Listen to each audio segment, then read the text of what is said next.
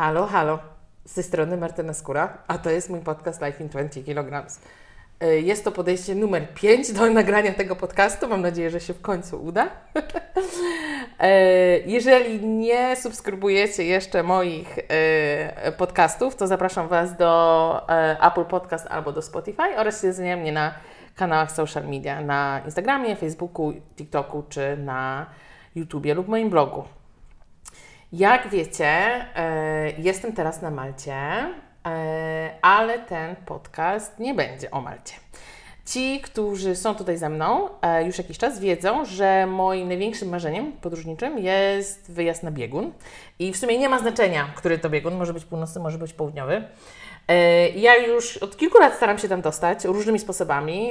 Aplikuję między innymi o pracę na stacjach badawczych. Kiedyś nawet aplikowałam o pracę na poczcie, na biegunie południowym. Niestety nie, została, nie zostałam antarktyczną listonoszką ani panią w okienku na poczcie. Jednak w moim życiu spotykam osoby, które spełniły moje marzenie w, w moim imieniu, były tam za mnie. Jedną z nich jest obecna tutaj Paulina. E, cześć, już znacie moje imię, a takim moim celem życiowym jest e, przekucie mojej pasji do oceanu w karierę zawodową. E, bardzo się cieszę, że udało mi się w końcu przekonać Paulinę, bo trochę mi zajęło namówienie jej do nagrania tego podcastu. I tak jak już powiedziałam, to już jest kolejna próba nagrywania, bo co chwilę się tutaj coś sypało, e, ale teraz będzie. mamy nadzieję, że się uda. E, I fun fact, e, trochę prywaty, ponieważ jak wszyscy wiemy, świat jest mały. I ja uważam, że wszechświat nade mną czuwa, szczególnie w podróży. I z Pauliną poznałyśmy się tutaj na Malcie, bo skojarzyła nas nasza wspólna znajoma Agata. Paulina mieszkała z Agatą w trakcie studiów, a ja Agatę znam z nurkowania. I long story short, z Pauliną poznałyśmy się tutaj, super się skumplowałyśmy, już wiele przygód i eskapat y, przeżyłyśmy razem. E, Paulina pracuje tutaj jako e, biolog morza, może kiedyś uda nam się o tym porozmawiać, ale teraz skupimy się na biegunie, ponieważ Paulina jest jedną z tych osób, która spełniła moje marzenie i pojechała na biegun. E, Paulina? Tak, Martyno. Zapraszam, przedstaw się. Jak to się w ogóle stało, że trafiałaś na stację? E, tak, to zaczynając od początku o istnieniu stacji e, dowiedziałam się podczas moich studiów. Studiowałam e, oceanografię na Wydziale Oceanografii i Geografii Uniwersytetu Gdańskiego w Gdyni. I tam dowiedziałam się, że Polska posiada dwie stacje, czyli stację arktyczną i stację antarktyczną. Czyli na obydwu biegunach. Na obydwu biegunach, dokładnie. E, ja aplikowałam na stację antarktyczną, czyli na biegunie południowym, czyli tą na dole, gdzie są pingwiny, a nie ma niedźwiedzi. Tak. Um, Dowcip w stylu, dlaczego niedźwiedzie nie jedzą pingwinów. E, tak, dokładnie. na dwóch różnych biegunach. No, no. E, tam dowiedziałam się, że stacja jest poznawałam po kolei ludzi, którzy byli na tej stacji, ale nigdy nie myślałam, żeby samej zaaplikować. I co e... zmieniło Twoje zdanie? Jakby to była moja rozważna decyzja życiowa o kolejnym kroku, e, który mogę podjąć w swojej jakby karierze zawodowej. Mhm. Pomyślałam sobie, że jeżeli dostanę się na te konkretne stanowiska, które były wtedy e, wyszczególnione i na które zaaplikowałam, to będzie to otwierało mi jakieś nowe drzwi i będę mogła iść dalej i dalej jakby właśnie mm, realizować swój cel, czyli zostać biologiem morza. Mhm. Bo ty w ogóle to tak y, jesteś raczej osobą, osobą ciepłolubną, jak ja. E, tak, dokładnie. Tak to właśnie wyglądało, że podczas swoich studiów raczej starałam się dostać na staże bliżej równika, czytaj e, staża, prawie dostałam się na e, staż na Bahamach. Byłam na w stażu w sumie takich bardziej ekspedycji naukowej na Filipinach. To, w Chile. E, tak, mam dokładnie też w, na, na stażu w Chile. Ale to jednak wszystko są wyższe temperatury, e, zawsze powyżej zera, nie poniżej zera. no, co się tam dzieje? E, ale tak jak mówię, zdecydowałam się, udało mi się dostać. E, I to było naprawdę bardzo duże doświadczenie życiowe, które zmieniło dużo w mojej głowie. Mhm. Y, chociażby właśnie też nastawienie do tego, że no jednak to już nie tylko tropiki na biegunach również jest fajnie. Mhm. także dostałam się na stację I jakby dostałam się na stanowisko, które otw- otworzyło mi różne możliwości na tą chwilę. Dzięki temu, prawdopodobnie dzięki temu również jestem teraz na Malcie. Mówiłeś, wszechświat czuwa, wszechświat czuwa. Tak. Ale powiedz, bo Ty przechodziłaś przez rekrutację w trakcie COVID-u, co E, jest Tak, zgadza się. Rekrutacja, mm, przygodą samą w sobie. rekrutacja wygląda inaczej niż y, zawsze. E, Normalnie rekrutacja odbywa się tak, że jesteś zaproszony na spotkanie face to face w Warszawie. W naszym przypadku mm, dosłownie szalał, szalał COVID, bo dopiero co się zaczęło. Także to był rok 2020, bo nie wspomniałam o tym, że aplikację złożyłam właśnie w roku 2020. Jeszcze będąc na jakimś innym wyjeździe. Tak, będąc na stażu, podczas stażu w, w Chile zdecydowałam się aplikować na wyjazd na e, Antarktydę. Lecz wszystko, cały proces rekrutacyjny był inny niż e, zazwyczaj. Odbywał się online. Wszystkie spotkania odbywały się online.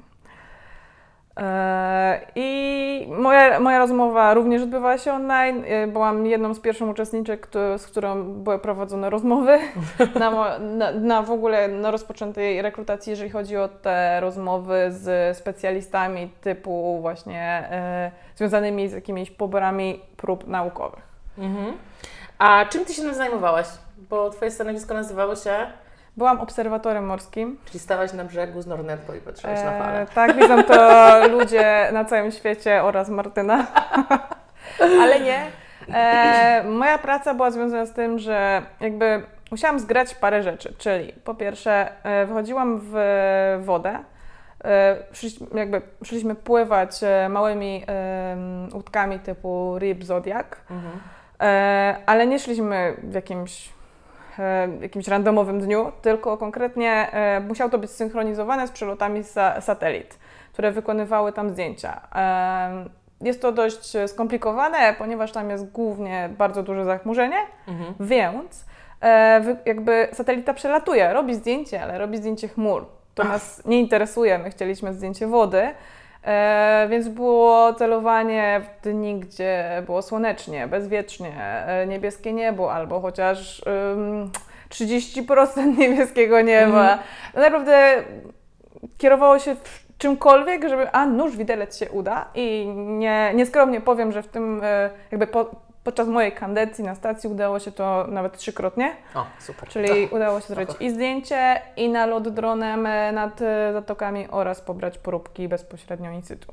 Mhm. Czyli pobierałaś próbki wody, a coś jeszcze? E, również, Liczyłaś tak. pingwiny? E, To było takie poboczne zajęcie, to nie było moje zajęcie, do tego była jakby zatrudniona inna osoba. Do liczenia pingwinów? tak, to Serio? jakby, no tak, jest, Jest jakby monitoringowiec ekologiczny, który Mhm. zajmuje się liczeniem ssaków płetwonogich oraz ptaków. Mhm. I mówimy tu o ptakach nielotach oraz lotach, czyli Okej. jakby dokładnie to robię monitoringowiec ekologiczny. E, ale no jak mówię, to była. Ja nie byłam odpowiedzialna za ten monitoring. To jest Mhm. coś, w czym pomagałam podczas zimowych monitoringów albo szłam e, z kimś innym, żeby właśnie zobaczyć te zwierzęta z bliska, bo to jest e, e, najlepsza możliwość iść z kimś, kto się tym zajmuje, to ci coś popowiada i zobaczyć je z bliska, bo e, zwierzęta znajdują się na e, obszarze chronionym, na który nie można sobie iść tak po prostu pospacerować. Czy w ogóle to tak pójść sobie pójść na biegunie południowym, iść pospacerować, to tak ciężko? Znaczy wokół stacji da się, No. Ale tak jak mówię, bardzo blisko stacji zaczyna się ASPA, czyli właśnie ten obszar chroniony, który no nie służy do tego, żeby iść tam e, sobie pospacerować. Mhm. Czyli tak jak jesteś, jak jesteście na stacji, bo Was było 11 osób, jeżeli dobrze pamiętam, prawda? Na zimowników było 11 osób. E, Co to znaczy zimownik? Co to jest E, zimownik? zimownik to są osoby, które mm, po zakończeniu sezonu letniego zostają na stacji. To jest zawsze mniejsza grupa. W przypadku naszej ekspedycji była to dość spora grupa. Normalnie to jest tam 8-9 osób. Mhm. Nas było aż 11 z pewnych względów. E, I e, zimownik to jest osoba, która po tym, jak kończy się lato, zostaje i y, zimuje. No. E, Spędza cały rok na spędza stacji. cały rok na No. stacji, tak naprawdę. Nawet w momencie, kiedy pogoda jest po prostu zła i nie da się otworzyć drzwi. nie ma możliwości powrotu do domu. O. A tak zwani letnicy to są osoby, które przyjeżdżają po prostu na krótki okres. Na bardzo, w zależności od y, tak naprawdę sezonu, teraz to się zmienia ze względu na statki i COVID i to wszystko zamieszało w, Mhm. jakby w tym, kiedy zaczyna się który sezon. E, ale to są osoby, które przyjeżdżają tak mniej więcej na 4 miesiące. Mhm. To są osoby, które w tym najbardziej e, aktywnym sezonie, czyli jak jest lato i pogoda sprzyja i można pobrać jak najwięcej prób, czyli zrobić jak najwięcej e, naukowych badań lub e, jakiejś modernizacji stacji, mhm. wtedy w tym sezonie jest jakby jest więcej osób, które wspomagają funkcjonowanie stacji. Okej, okay, a z takich zimowników, czyli z tej waszej jedenastki, to jakie są stanowiska? Kto tam jest? E, jeżeli Już wiemy, że tak, obserwator morski. Tak. No, rzecz w tym, że to zależy od jakby tego, jakie e, plany, jakie, jakie są plany ze, e, jakby z, z poziomu Warszawy, które chcą zrealizować, tak? Czyli jakie są badania, na co, na co są pieniądze, tak? Najdłużej realizowanym jest właśnie ten monitoring ekologiczny. Czyli liczenie pingwinów, ptaków i ssaków. Tak, e, dokładnie, czyli takie e, bardzo biologiczne rzeczy. To jest monitoring, który jest tam najdłużej. I, ten, I to jest osoba, która również tam jakby zostaje na zimę. Mhm. E, w moim przypadku również było to właśnie monitoringowiec morski. Mhm. Teraz wiem, że projekt się kończy i jakby z tego, co wiem na to chwilę, nie będzie dalej realizowany, czyli nie mhm. będzie na stacji zimową monitoringowiec morski. Był mhm. również e, na mojej wyprawie monitoringowiec hydrologiczny. Ten projekt został już zakończony. Czyli co, co robił? To były przepływy, w, w, mierzył przepływy w strumieniach, chodzi o spływy z lodowców. A, czyli, czyli ile wody się tak, roztapia ile, Tak, jaki był e, spływ, e, ilość spływu wody oraz tak naprawdę osadu, który spływa z wodami czyli z lodowców. Jest to związane z globalną zmianą klimatu. Mniej więcej z obserwacją tego, mhm. tak? Chociaż to jest jeden z czynników, mhm. który można okay. obserwować. No i kto jeszcze tam był? Na pewno lekarz, jakiś e, medyk, tak? tak? Normalnie jest znaczy może nie normalnie. E, zazwyczaj rekrutowani by, byli ratownicy medyczni. E, mhm. W naszym przypadku trafiła nam się pani doktor. Mhm. E, także czuliśmy się dobrze zaopiekowani. Mhm. E, dodatkowo jest, nie, mam nadzieję, że się nie obrazi za to słowo, informatyk. Specjalista Ale, IT? E, specjalista IT, tak naprawdę też ktoś odpowiedzialny za elektronikę na stacji. Mhm. I te kierownik stacji, to e, zapomniałabym, że potrzebujemy jeszcze jakiejś głowy do sterowania tym. Także e, kierownik stacji.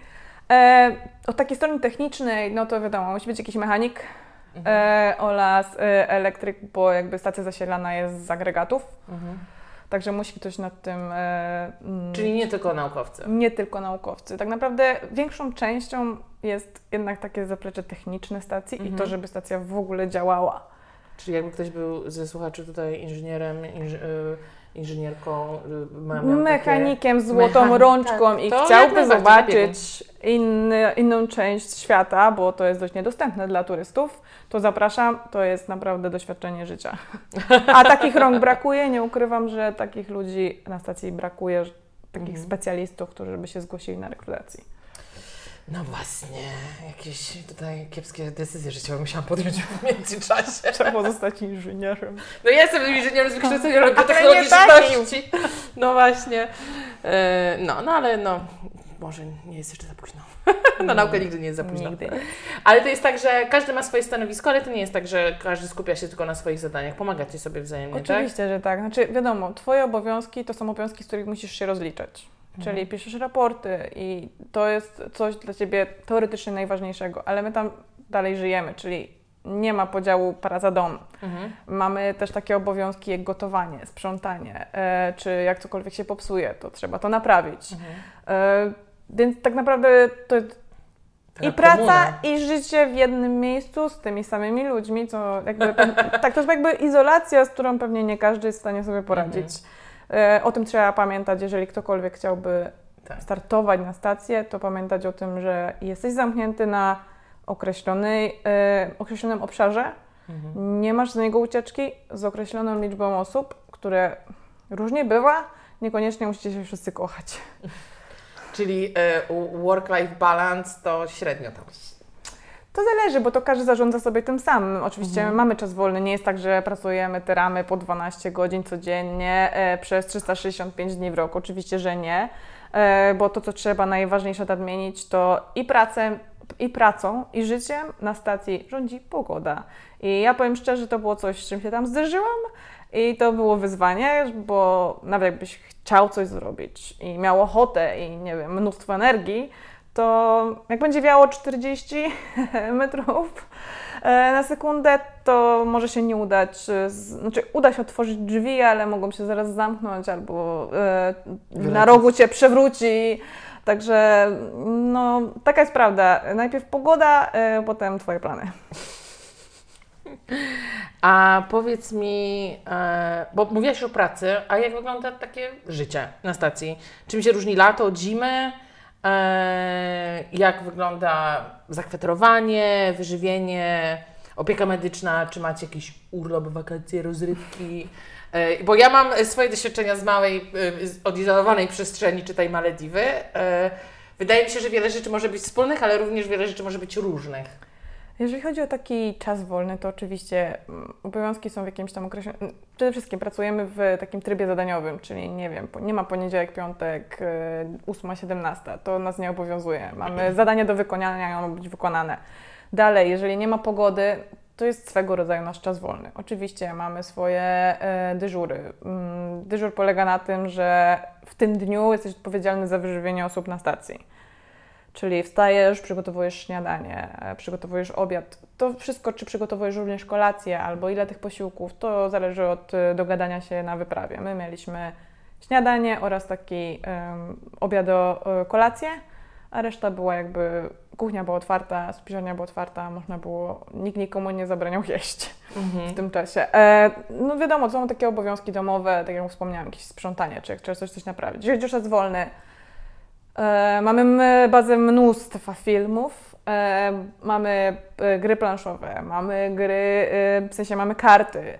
Tak naprawdę dużo takich rzeczy, które gdzieś tam w normalnym świecie się zapomniało, bo nie wiem, siedzicie w telefonie, Tak. e, to tam... A jest e, internet na stacji taki dobrze działający, czy tak średnio? na stacji jest internet No, z celów działający.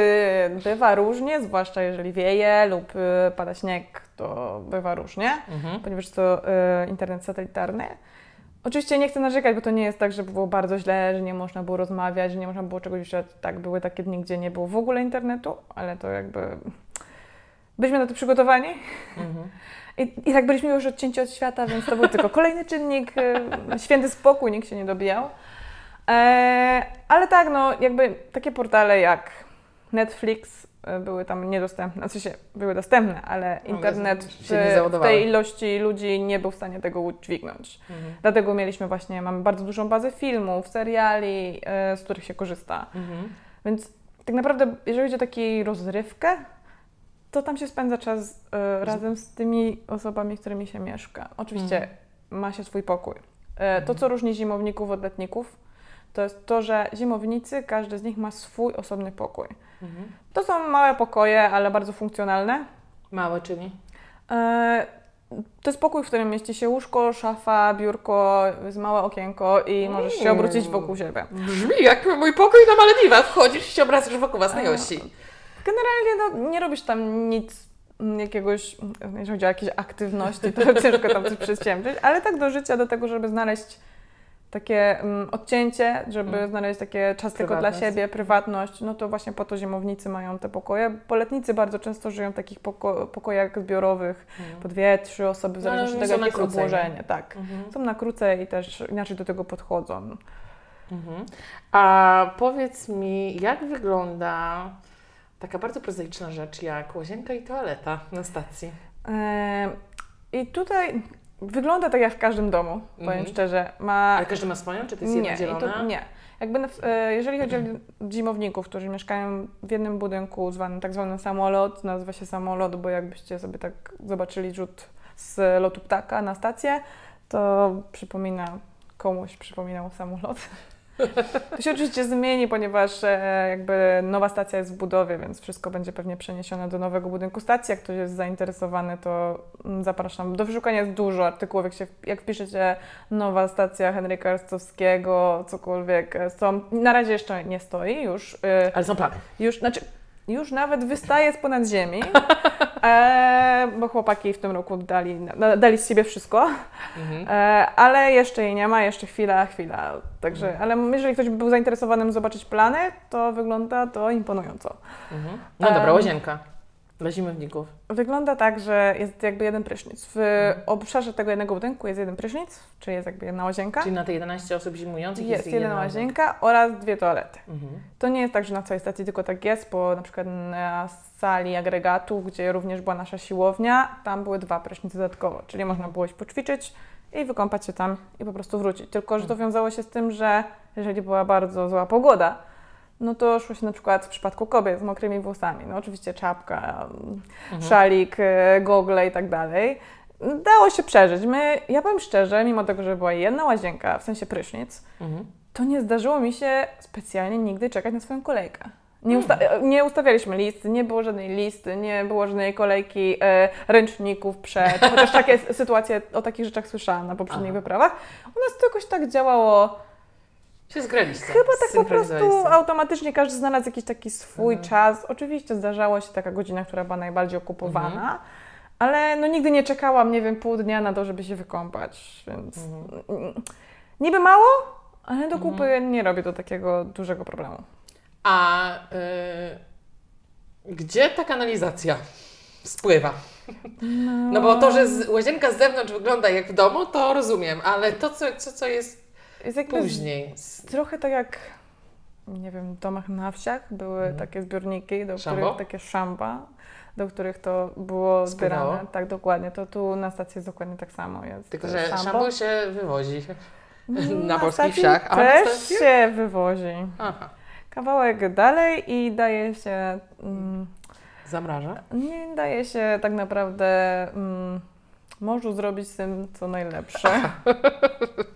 No cóż, no jakoś Niestety wiele stacji jeszcze tego mm, nie ogarnęło, takiego systemu oczyszczalni i tak dalej. To jest wszystko w trakcie, wiadomo, to jakby i nauka, i rozwój technologiczny jest już na wysokim poziomie, więc te nowe stacje, które są budowane, próbują być budowane w takim ekostylu, żeby być samowystarczalne i jednak mieć jak najmniejszy wpływ na te, no cały czas jak najmniej tknięty, nie, najmniej jakby narażoną na nasze, Dziewiczy tak dziewiczy, tak najmniej narażone na nasze ludzkie em, poczynania e, kawałek ziemi. Mhm. A papier toaletowy wrzuca się do kosza czy do toalety? Nie, do toalety. Okej, tak. Pytam, bo w, w różnych miejscach na świecie jest różnie. E, a powiedz mi, e, bo ty jesteś ciepłolubna, ja jestem ciepłolubna, jestem z Maźlak. Jak przeżyć tak niską temperaturę? Czy generalnie jako e, pracowniczka, pracownica, pracownik stacji polarnej dostajecie jakieś specjalnie wy, wyposażenie? Czy wszystko musicie kupić sami? I jak to jest na zewnątrz versus wewnątrz? Jak się przeżywa taką niską temperaturę? Okej, Bo ja miałam swoje patenty. Okej, to ja zacznę od tego. Co to znaczy niska temperatura? Jakby, bo mnie ciekawi świadomość ludzi i ludzie właśnie mówią Antarktyda, zimno. Okej, ja rozumiem. Co, to, Mhm. to, co to znaczy dla Ciebie niska temperatura? O, jakiś zakres. Najniższą Albo czego, się, temperaturę, jaką w albo czego byś się tam spodziewała? No dobra, najniższą temperaturę, jaką przeżyłam w życiu, było chyba minus 35 i to było w Polsce zimą, jak miałam, nie wiem, 10 lat pewnie. Yy, W Gruzji pamiętam minus 15 yy, w górach. Yy, To takie zimy pamiętam. No. No, ale myślisz, Polska Stacja Antarktyczna i jakbyś miała podać zakres temperatur, których byś się tam spodziewała? Na co byś się chciała przygotować? no powiedzmy do minus... nie wiem, 30? Okej. E, To zacznę od tego, że sta- Polska Stacja Antarktyczna nie leży na kontynencie, Mhm. tylko jest w, e, jakby Na wyspie na Świętego wyspie Jerzego. Świętego Jerzego, czy to są południowe Szetlandy, Mhm. więc nie rejestrujemy tam tak niskich temperatur, jak to rejestruje się na kontynencie. Mhm. E, Jeżeli chodzi Czyli o... liczby, liczby. Tak, o to mi chodzi. A jeżeli chodzi o lato, to są, to są jednak plusowe temperatury. Uuu, Potrafi być plus szaleństwo. 3, plus 5, plus Uuu. 8. Jeżeli chodzi o zimę, to co ja przeżyłam najniższą temperaturę, to chyba było 25, minus 25-28. Przy czym trzeba pamiętać, że tam wiatr robi swoje, ponieważ odczuwalność temperatury jakby im bardziej wieje, tym jest ci zimniej. Czyli Mhm. jeżeli było minus 25, to nasze, e, nasz jakby ekran pogodowy pokazywał, że odczuwalna będzie koło minus 35. Tam pierwszy raz w życiu za, zamarzły mi rzęsy. Po prostu to był taki moment, kiedy było właśnie ten minus 25. Byliśmy, ja pomagałam w nalotach dronów e, i po prostu zamarzły mi rzęsy. Ja przetarłam e, potem ręką i zorientowałam się dwa dni później, że ja mam takie ładnie ucięte na równo wszystkie rzęsy, nie? To tak. Także są niskie temperatury, ale normalnie, tak jakbym powiedziała, średnią temperatur w zimie, którą ja pamiętam, to jest tak około minus 10-15. Więc to nie jest coś strasznego, zwłaszcza, że porównujemy ostatnie zimy w Polsce. No, no tak.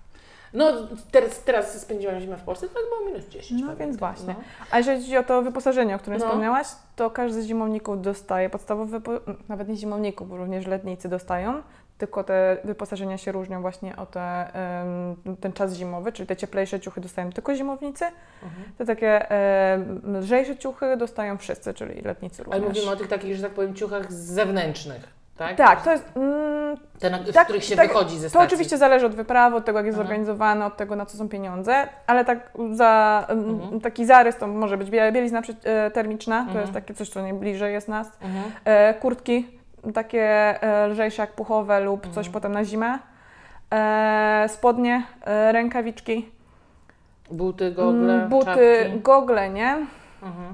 E, buty tak naprawdę najlepszymi butami sprawdzającymi się w Antarktyce. Zgadnij, zgadnij. Uwaga, uwaga, będzie tutaj Uwaga, uwaga, progowy, i nie są- blokowanie produktów. Tak, lokowanie produktu. E, Nie, pewnie wszyscy, którzy byli w, na którymkolwiek biegunie, bo słyszałam to o obu biegunach, butami, które najlepiej się sprawdzają, uwaga, uwaga, są po prostu kalosze, gumiaki, zwał jak zwał. Najlepiej również sprawdzały się w Gruzji. Takie kupione za, nie wiem, 10-15 lari, czyli jakieś 30 zł najlepsze gumiaki. Tutaj właśnie taka konkretna firma wchodzi, ale już bez e, przekazów podprogowych, bo obie, oba, jakby obie polskie stacje korzystają z tej firmy i tylko tak naprawdę latem bez wkładki, zimą z wkładką, dodatkowymi skarpetami. To zależy na co, ale tak naprawdę przez to, że ten jest, jest jak nie ma śniegu, jest błoto, Mhm. to, mm, a jak jest ten śnieg i jest tylko trochę na plusie, roztapia się, Chapa. mm, jednak, e, kal, jednak kalosze, wysokie kalosze dają najbardziej radę, ponieważ w, nawet takich, no nie wiem, ja bym powiedziała, że najlepiej sprawdzą się jakieś śniegowce. Mhm. No niekoniecznie. Mhm. A jak jest w, y, chciałam powiedzieć w domu, w budynkach? Czy to jest tak, że musicie chodzić opatuleni w zimowe swetry, czy... E, Szczerze to mówiąc, jest? to jest jak w domu. Już jakby dla kogokolwiek, kto tam zazimował, to jest jak w domu, mówisz w domu. Mhm. E, I temperaturę tak naprawdę ustawiamy sami.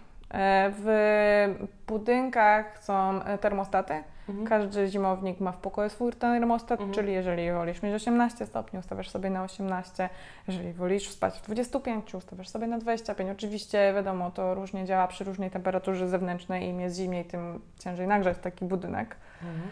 E, nam się nie zdarzyło, żebyśmy jakoś super maldzieli. Oczywiście jak się sie- siedziało zimowym wieczorem, e, oglądało w ekipie film na kanapach, no to raczej wszyscy siedzieliśmy już w którymś momencie pod kocami. Mhm. Ale no nie, w budynku nie było jakichś minusowych temperatur, czy generalnie tak naprawdę normalna taka domowa temperatura. Mhm. Okej, no dobra. A powiedz mi jeszcze, bo mówisz o izolacji, czy jest w ogóle w międzyczasie możliwość wyjazdu lub przyjazdu, czy ktoś Cię może odwiedzić, czy jak już jedziesz, to wiesz, że jedziesz i tam zostajesz na rok? W tym sezonie letnim przypływają statki, bo przypływa i zaopatrzenie na stację. Normalnie to jest jeden statek, czasami więcej, w zależności, tak jak teraz budowa stacji, to było więcej dostaw. E, m, w takich czasach pozakowidowych były to też statki turystyczne, które Mhm. wypuszczały e, turystów po prostu w okolice stacji. E, ale poza tym sezonem letnim, tak naprawdę wydostanie się jakby w takich sytuacjach czysto awaryjnych jest Mhm. możliwość wydostania się helikopterem przez stację chilijską. Ale to, jak mówię, to są sytuacje awaryjne, Zagrożenie życia. zagrożenie życia.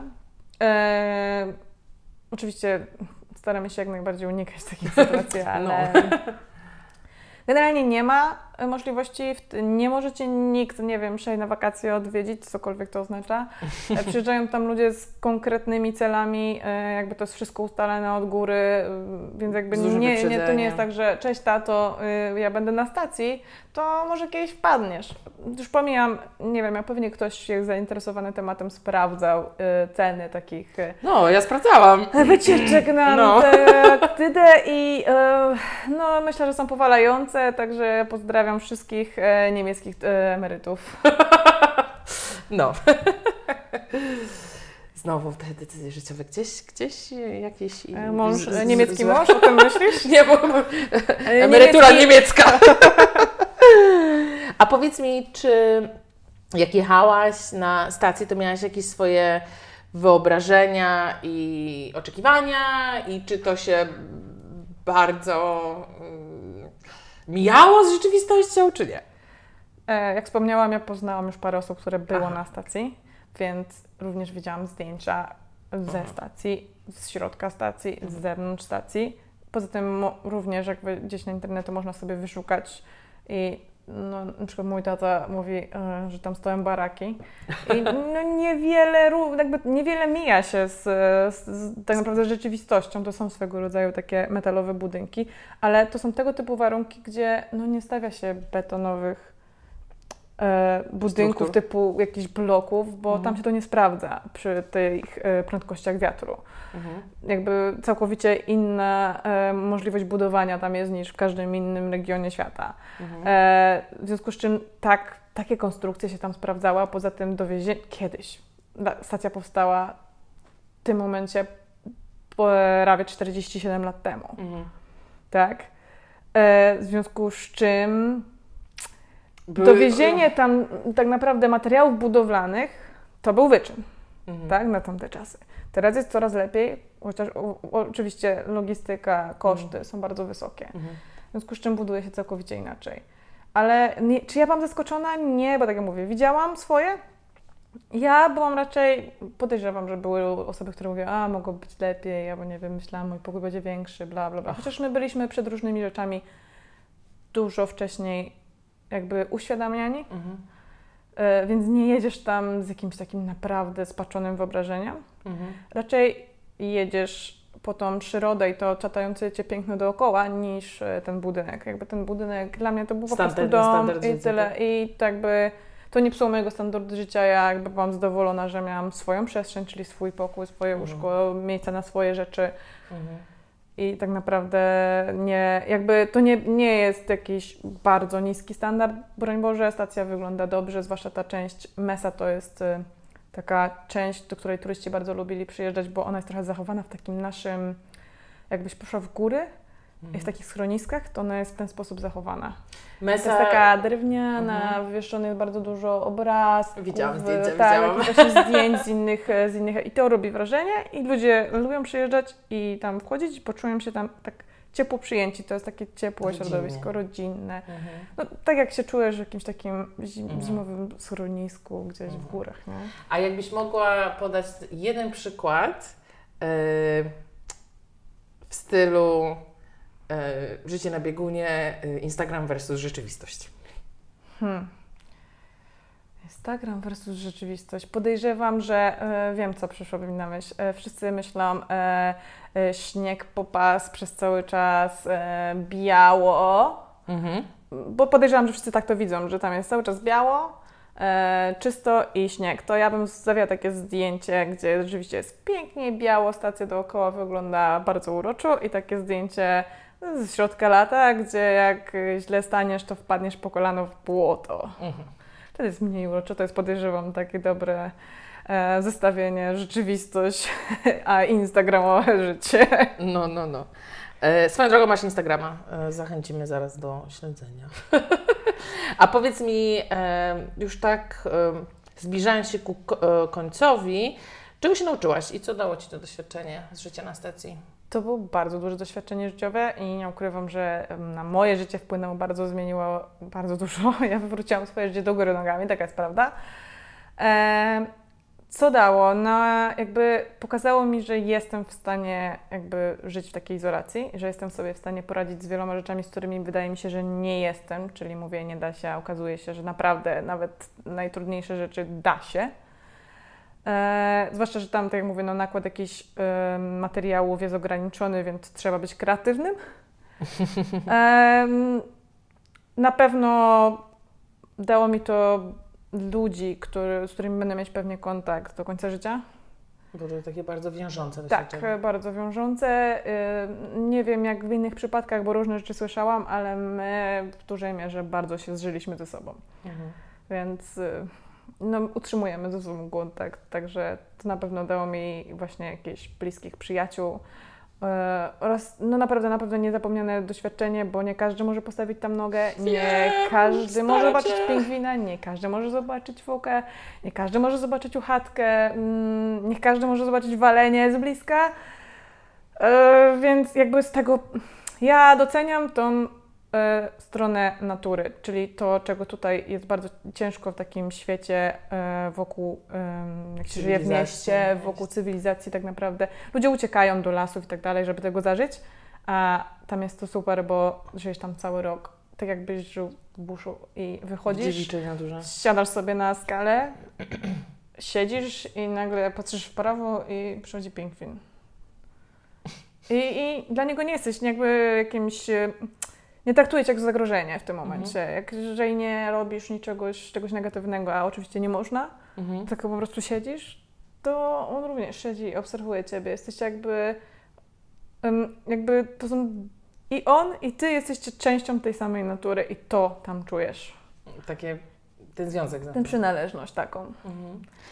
Em, ja już kiedyś w moim podcaście o szoku kulturowym opowiadałam, że istnieje coś takiego jak cykl szoku kulturowego.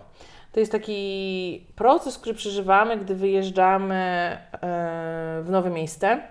Ja bardzo intensywnie przeżyłam to w Gruzji, e, bo to był pierwszy kraj, w którym zamieszkałam. Później każdy następny kraj był już, e, prze- przechodziło mi to łatwiej, ale po powrocie do ojczyzny e, wiele osób albo nieświadomych, albo zapomina, że istnieje coś takiego jak wtórny szok kulturowy. To jest ten szok, który my przeżywamy, gdy wracamy do domu i wydaje nam się, że wszystko powinno być jak było wcześniej, a nie jest. E, wtedy, kiedy my czujemy się obcy w naszym własnym domu, w naszej własnej ojczyźnie. Dla zainteresowanych odsyłam do tamtego odcinku podcastu. E, ale chciałam się Ciebie zapytać, jak to było w Twoim przypadku? Czy przeżyłaś taki szok po powrocie ze stacji? Czy było, było Ci ciężko? Z czym było Ci ciężko? Mm, Mówiąc szczerze, to od momentu, w którym siadłam na statek i w, jakby w podróży na stację i potem wsiadam na statek jakby podczas wyjazdu na stację minęło tak naprawdę rok i trzy miesiące. Mhm. To jest tyle, ile żyłam w różnie rozumianej swego rodzaju izolacji. Mhm. E, I po powrocie ja wróciłam w takim dość ciężkim czasie w Polsce, nie ukrywajmy. Ja wróciłam w, po, na początku lutego 2000... 2022. Mhm. Także już jakby każdy może sobie dopisać, jak wygląda świat teraz, Mhm. e, a jak wyglądał tak naprawdę w czasie COVID-u w 2020, gdzieś Mhm. tam w październiku, Mhm. powiedzmy. E, To jest świat, który ja pamiętam. E, więc jedną rzecz, którą się cieszę, czyli ominęły mnie największe covidowe restrykcje, czyli ja żyłam bez maseczek, co było najpiękniejszym doświadczeniem mojego życia i wszyscy, którzy przyjeżdżali potem na lato na stację, po prostu byli zadowoleni, że nie muszą tego robić, tak? Mhm. E, ale mój szok po przyjeździe, no okej, trzeba było użyć tą maseczkę. To jest do przeżycia. To nie było w jakiś tam, to było tylko w miejscach typu sklep i tego typu jakaś Mhm. e, komunikacja publiczna. E, ale dla mnie to było bardzo duże przebodźcowanie. Ja jakby, jak jesteś w takiej izolacji i, i to przede wszystkim ilość bodźców, które dociera do ciała jest ograniczona. Y, Ludzie się z tym zmagają, bo tak naprawdę my potrzebujemy swego rodzaju bodźców, Mhm. ale jak wracasz do takiej cywilizacji. E, Miasto, samochody, miasto, ludzie, samochody, dźwięki, e, zapachy, sklepy, zapachy, światła, tłumy, no, to dochodzi do przebodźcowania, do takiego, że po prostu naprawdę jak jesteś w sklepie, wyszłeś do większego sklepu, bo chciałeś zrobić większe zakupy i pamiętasz, że to tam jest najłatwiej, e, nagle jest tłum ludzi, kolejka, e, i ty myślisz tylko o tym, że ja już Chcesz się nie ewakuować, chcę desant, nic, desant, po prostu ewakuacja. desant, ewakuacja, wychodzimy. Mhm. Przeżyłam to, przeżyłam. e, I ostatnie pytanie już do Ciebie. Czy chciałabyś wrócić? E, chciałabym. Tak ogólnie ro- rozumiany jakiś biegun, bo ja nie mówię, że na konkretną stację. Mam różne plany i powiem szczerze, że chciałabym. E, co z tego wyjdzie, zobaczymy, ale tak, to było na tak, tak silne doświadczenie w moim życiu. Mówi się, że ludzie dzielą się na tych, którzy już nigdy tam nie pojadą, albo byli tylko na to, zobaczyli, co chcieli, cześć. Mhm. I na tych, którzy będą wracać. I ja to, tego, to zobaczyłam, tam, że ludzie tam wracają bo znam ludzi, którzy tam byli po 13 aż 15 razy tak naprawdę. I, I tak jest, ludzie się dzielą na tych, którzy tam będą wracać, bo to pokochali i na tych, którzy byli raz i to było ich e, pewnie jedno z gorszych doświadczeń życiowych. E, ja tak na koniec chciałabym jeszcze w tym świecie, gdzie no, dużo się kręci wokół zmiany klimatu, e, zanieczyszczenia i no, dość ważnych tematów e, dla mnie, to, co dała mi ta wyprawa, to jest to, że ja naocznie, naocznie w ciągu roku zobaczyłam, rok to jest bardzo krótki okres dla lodowca, chciałabym mhm. zauważyć, E, kiedyś tak e, zmiany nie postępowały. Ja w ciągu roku naprawdę zobaczyłam, jak lodowce znikają, czyli jak Mówi się o, o, globalnym ociepleniu, większość ludzi tego nie widzi. Jakie globalne ocieplenie? Mamy przecież takie straszne zimy w Polsce. Nie tak to działa, już nie chcę się rozwijać na ten temat, mhm. bo ten podcast byłby nie z skończonością, ale muszę Wam powiedzieć, że tam to widać. Tam widać, yy, że robimy krzywdę naszej yy, planecie i yy, i to było uderzające. Y, dziękuję za takie podsumowanie podcastu. Y, ja mocno trzymam kciuki, że uda Ci się wrócić. Y, również trzymam kciuki za siebie, że może mi się kiedyś uda pojechać i mm. może się tam spotkamy. Po, polecę Cię, polecę. Jak będę tylko jechać, jak będę tylko szukać, to mm, wiecie co, bo jest tak Martyna. tak, tak. Ona mega ogarnia. A, mega ogarnia, a wiecie, spełnianie ludzkich marzeń jest bardzo ważne. Tak, tak. Także ja i mam nadzieję, że słuchacze też trzymamy za Ciebie kciuki bardzo Ci dziękuję, że daś się przekonać. E, słuchaczom Wam dziękuję bardzo za Wasze ponad 41 minut e, czasu, że znaleźliście ten czas, żeby odsłuchać e, podcastu, piątej próby nagrania tego konkretnego odcinka. Dziękuję bardzo. Paulina, można Ciebie śledzić na Instagramie? Głównie na Instagramie, jeżeli chodzi o to, jeżeli chcielibyście zobaczyć chociaż część, jak wyglądała moja wyprawa od takiej strony głównie natury, bo to, to jest to, czemu robiłam zdjęcia. Jeżeli chcecie zobaczyć, to zapraszam na mojego Instagrama. E, tak naprawdę powiedziałabym teraz, jak się nazywam, ale to pewnie nic nie powie, bo są tam też kropki i kreski. E, no ale z imienia, z nazwiska można Cię e, znaleźć. tak, można mnie z imienia, nazwiska znaleźć, bo moje konto połączone jest z Facebookiem, także jeżeli wpiszecie Paulina Kurpet, Salty Chaos, to na pewno znajdziecie, nie ma takiego drugiego konta. Podrzucę również linka w opisie podcastu. E, także Paulina, bardzo dziękuję. E, słuchaczom Wam bardzo dziękuję za Wasz czas i zachęcam do subskrybowania moich podcastów na aplikacjach podcastowych, na Spotify, Apple Podcast oraz innych oraz do śledzenia mnie i Pauliny na kanałach social media. Pa! Pa!